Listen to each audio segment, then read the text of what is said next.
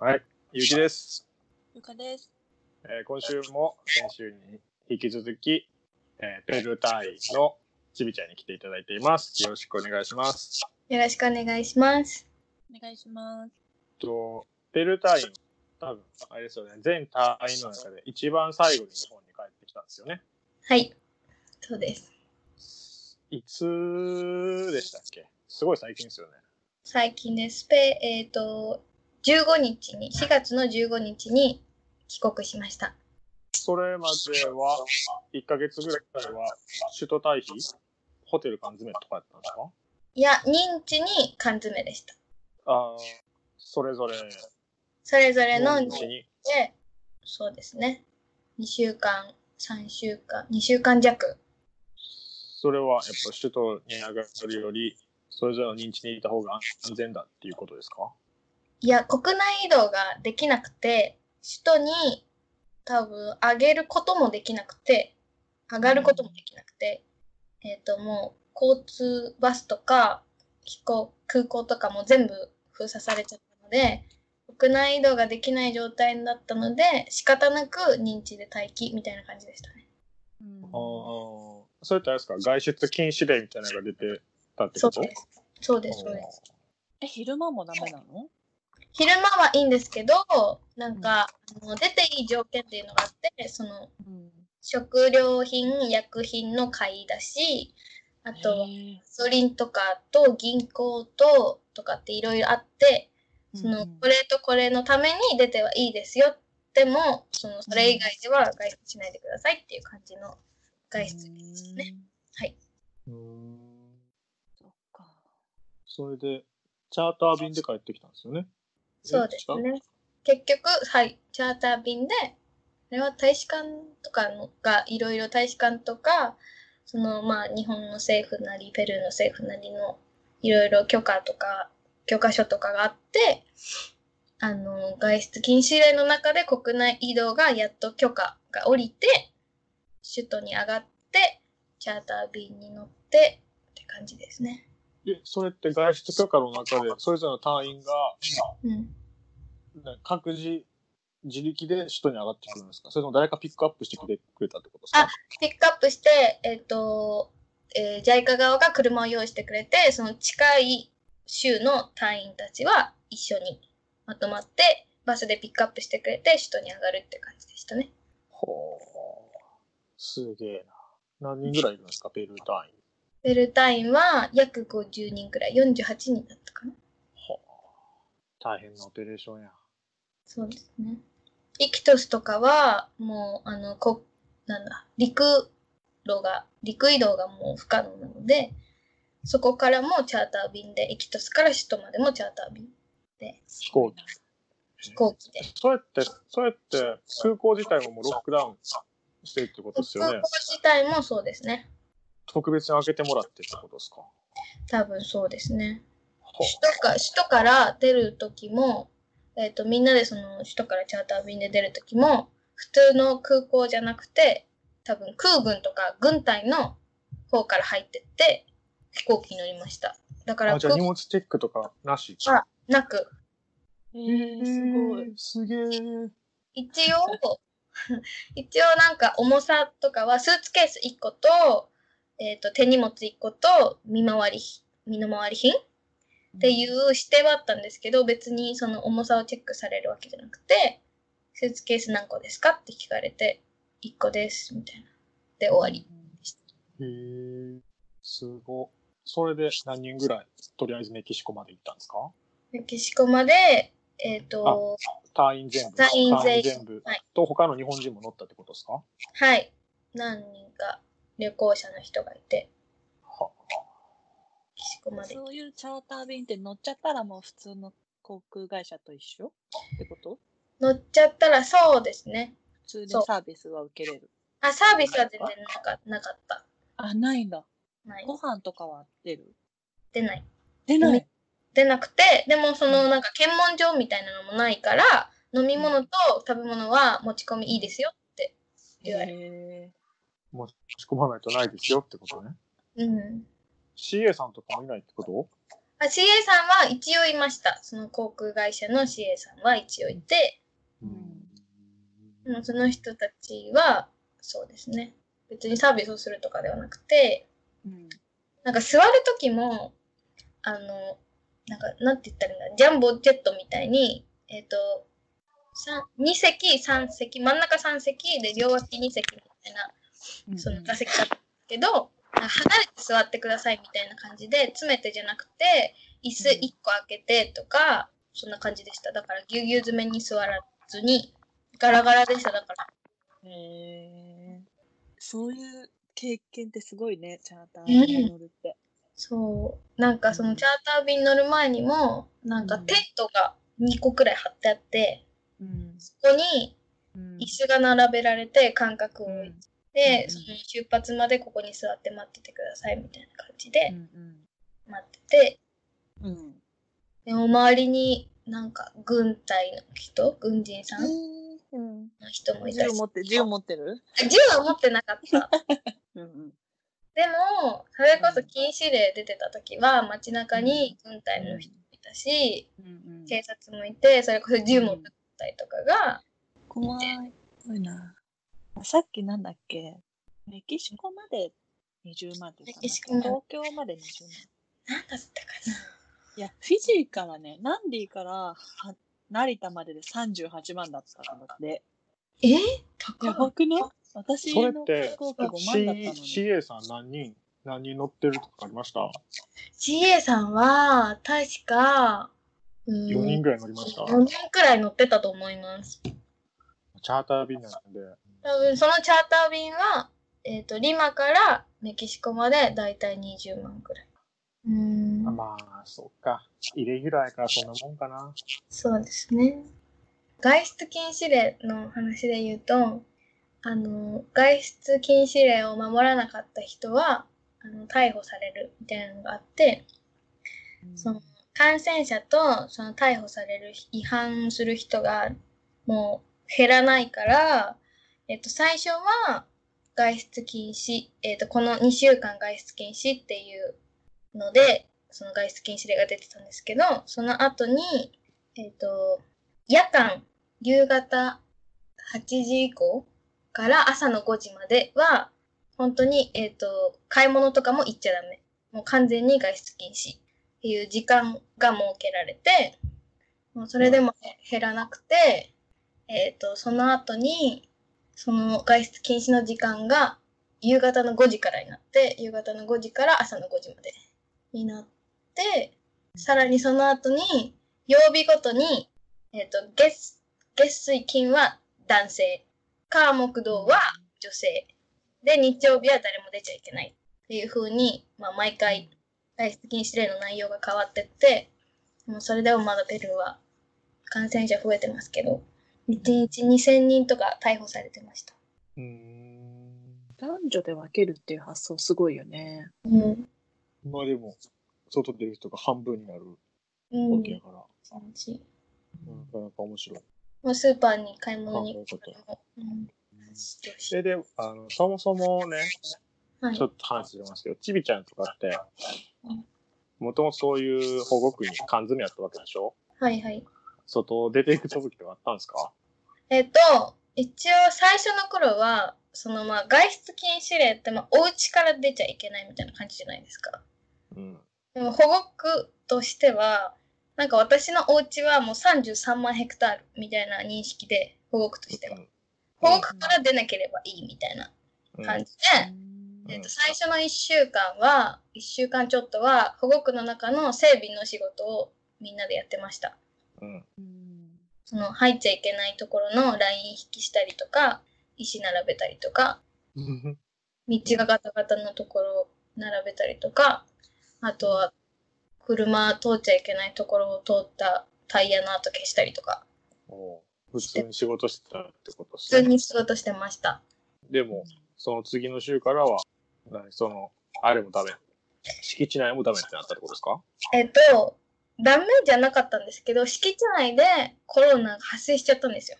あで、えっと、まあ、私がいるな寝泊まりしているところが保護区の北側だとしたら、一番南の、えっ、と、4箇所、その寝泊まりできる拠点があるんですけど、パークレンジャーが。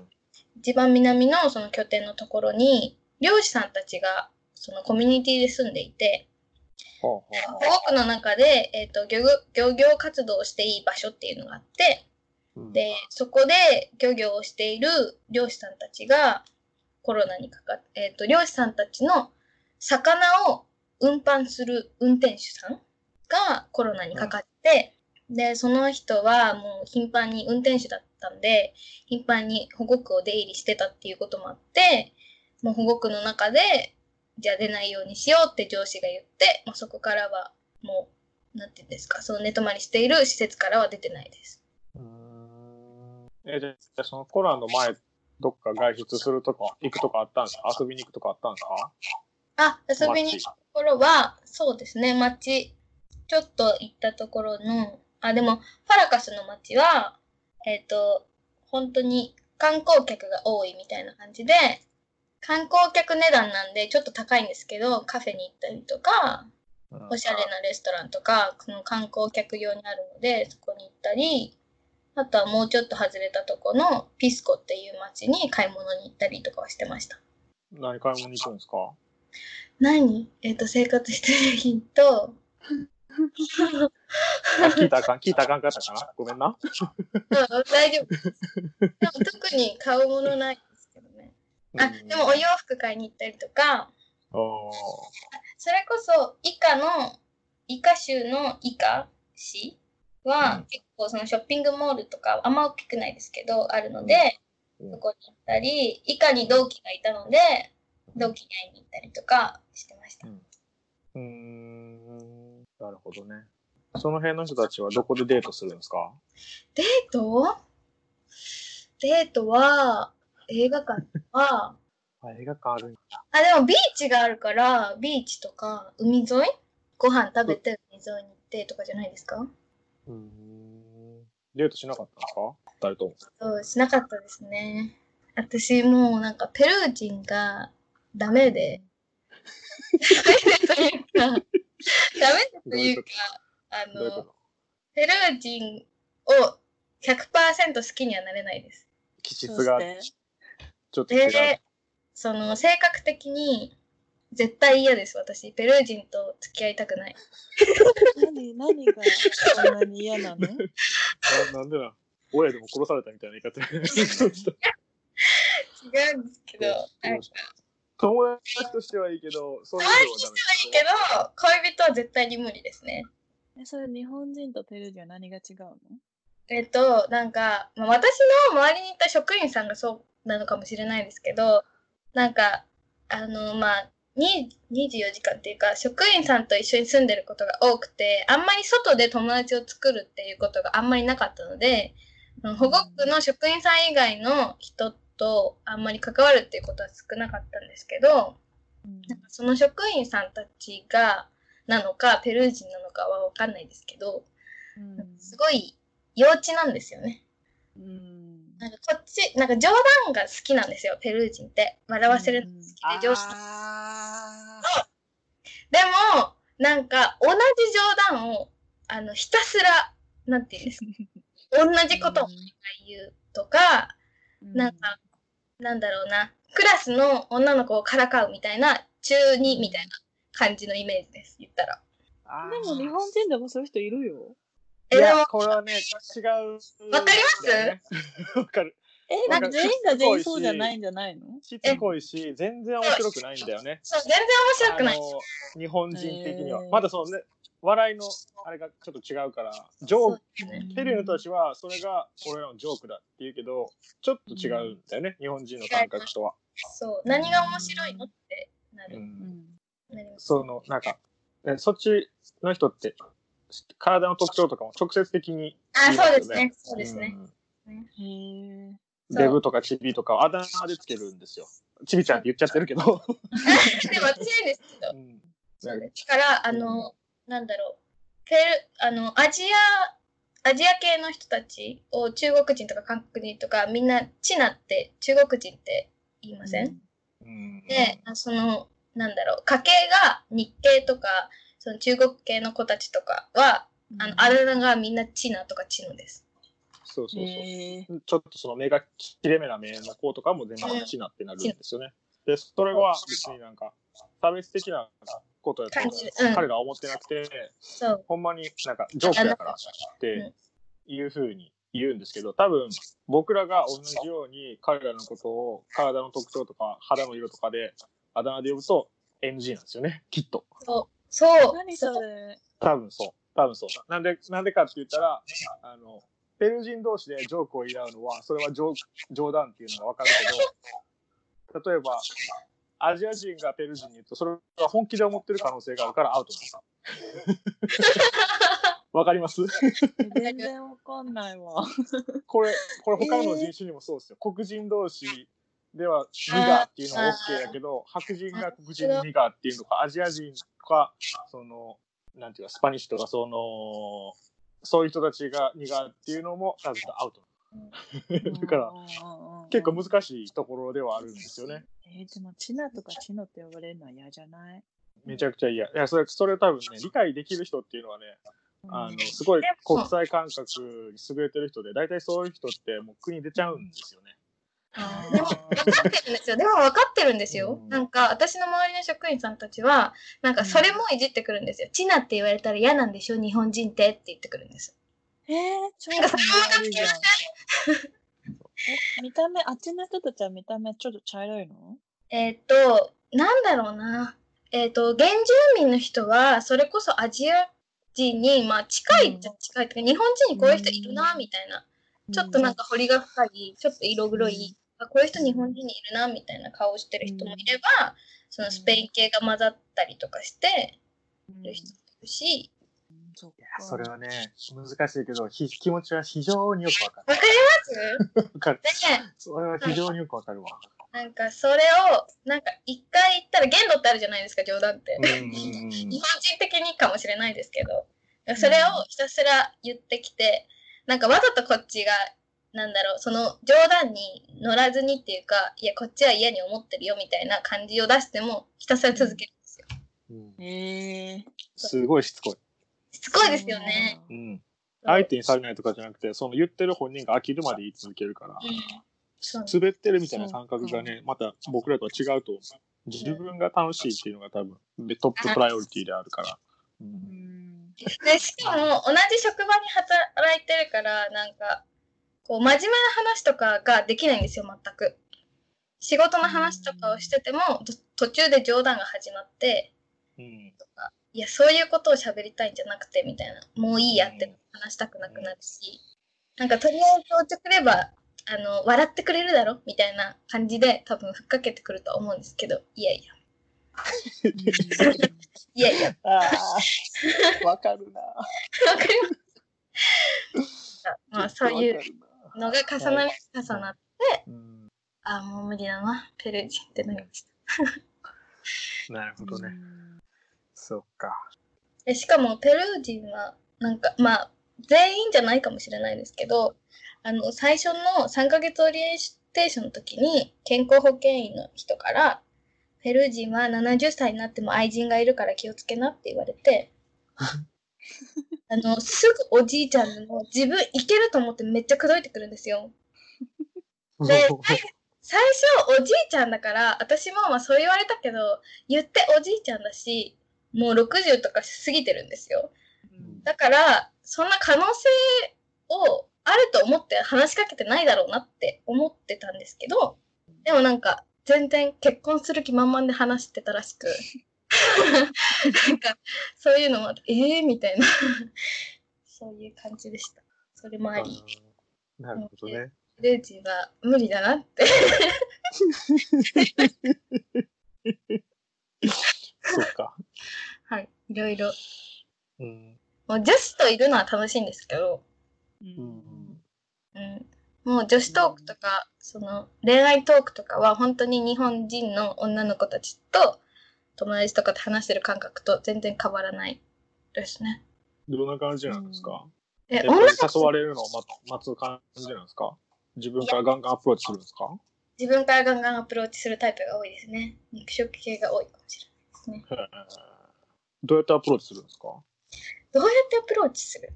えー、なんか一緒にいる時間を増やしたりとか、いしなんかずっと LINE したりとか、LINE っていうかそのトークしたりとか、じゃないですか？好きなんだよねとは言わないけど、みたいな。アプロあ、ーチ。匂わせ、匂わせる。うんあえでもなんか言っていいのか言っちゃいけないのかあれですけど、なんか上司が癖がある人で、なんかボランティアキラーみたいなところがあって、うん。あの、いつも隣に若い女の子を添えてるというか、あの、ボラン添えてる。ティアの、あの、大体国内ボランティアで保護区に来る子って7割が女子なんですよ。女子がすごい多くって、で、その4箇所、その宿舎があるとしたら、ちょっと離れてるんですけど、その宿舎は。えっ、と、上司は、えっ、と、セントロっていう、まあ、事務所がある、私も寝泊まりしてる同じ施設にいるんですけど、なんか噂では、その女子トークの中の噂では、上司は女の子が好きだから、可愛い女の子だけを、えっとうん。振り分けるときに、その事務所の施設に入れるらしく、入れられちゃったってこと？え、私は、その、なんだろう、まあこ、ボランティアですけど、ちょっとジャンルが違うボランティアなので、うん。別なんですけど、3ヶ月ごとに来るボランティアの子たちは、4箇所に振り分けられるときに、うん。上司は可愛い子を選んで、同じ施設にいるんだよっていう話を聞きました。もう世界中男が考えることは一緒ってことだね。そうですね。そうだな。うん、で、お気に入りの子がいるんですよ、上司には絶対。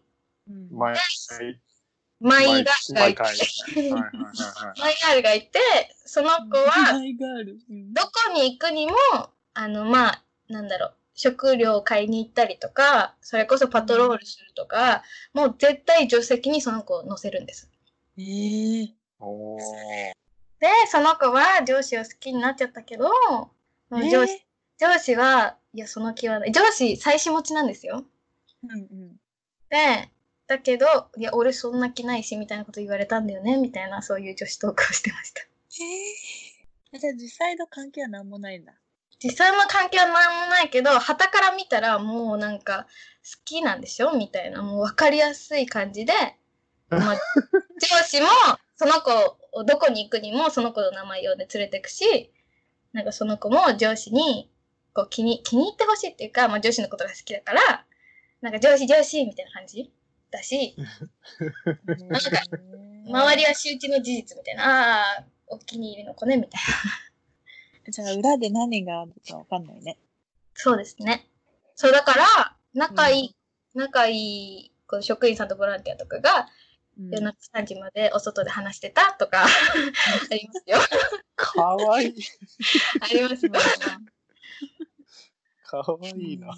でもその、そういう感じなのね。そういう感じですね。でも女子のバチバチはあって、その、うんまあ3ヶ月ごとに入れ替わるじゃないですか。うんで、えっ、と、昔ボランティアだった子が、あの、えっ、と、お手伝いさん、派遣みたいな感じで戻ってきた子がいて、うん。その子は昔の上司のマイガールなんですよ。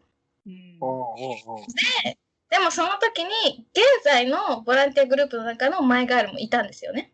うん。そこで、上司の車の助手席争いがあって、え、それは自分からそれぞれが行くってこと？それとも指名待ちで？ってこと？締め待ちじゃなくて、その上司は、えっ、と、まあ、上司は、そうですね、なんだろう、昔いたボランティアの子、派遣で入ってきた昔のマイガールを、あの、また気に入り始めちゃって、どちらかというと、その子といる時間の方が長くなっちゃって、で、その、昔のマイガールと今のマイガールが一緒に車でじゃあパトロールに行くってなった時に、現在のマイガールが助手席に先に乗ったんですよ。そしたら昔のマイガールが助手席のドアを開けて、そこ私の席だからって言ったらしいです。かっこええって言って、その昔のマイガールが助手席に乗り、でも上司は何も言わないんですよ。言うたら怪我するからな。そううんそういうことがあって。楽しいな。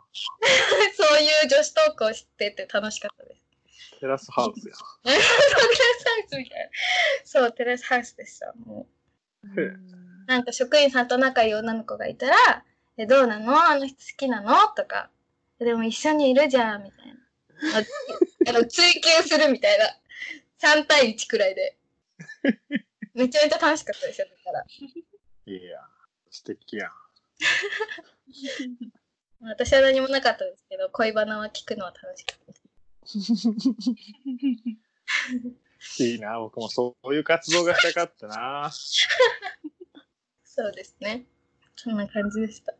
でも女の子はやっぱりしっかりしてて、結構なんか学校の校長先生とかも、市役所の、えっ、と、えら、お偉いさんとかも女性が結構多くて、うん結構女性、なんか男、仕事の男女差別はそんなに感じなかったですね。うんというか女性の方が強いとうん。女子は合うけど男子はちょっとって感じですね。うん気持ちは分かってしまった。よかったです、伝わって。なんであるあるなんですかね、これ。なんでや、まあ、そうかなんでな。こんなもんかな。あと何か言いたいことありますか？言いたいこと？言いたいことは最後に言いたいことありますか？告知とかはなしですか？告知とかはない？告知告知は、えっ、と、パラカスの、パラカス自然保護区で検索したら、一番上に、あの、ウィキペディアが出てくるんですけど、うん、そのウィキペディアは、えっ、と、同期の観光隊員の子がいて、お、リリー。あリリーが、うん。えっ、と、わざわざその保護区に、あの、打ち合わせじゃないや、えっ、と、インタビューしに来てくれて、結構濃い情報が載ってるので、もし、パラカスの自然保護区に興味があったら、ウィキペディアを見てほしいなと思います。はい。ありがとうございます。ありがとうございます。え、日本語版だけ？あ、日本語版だけです。うんうんうん一応。いや、リリーはだって、フランス語も英語も喋るし、スペイン語もだと思ったから、全部言ったのかと思った。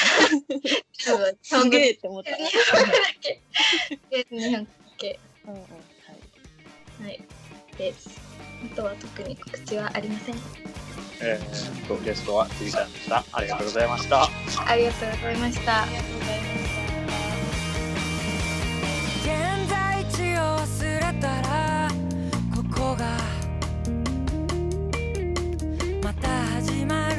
場所になる。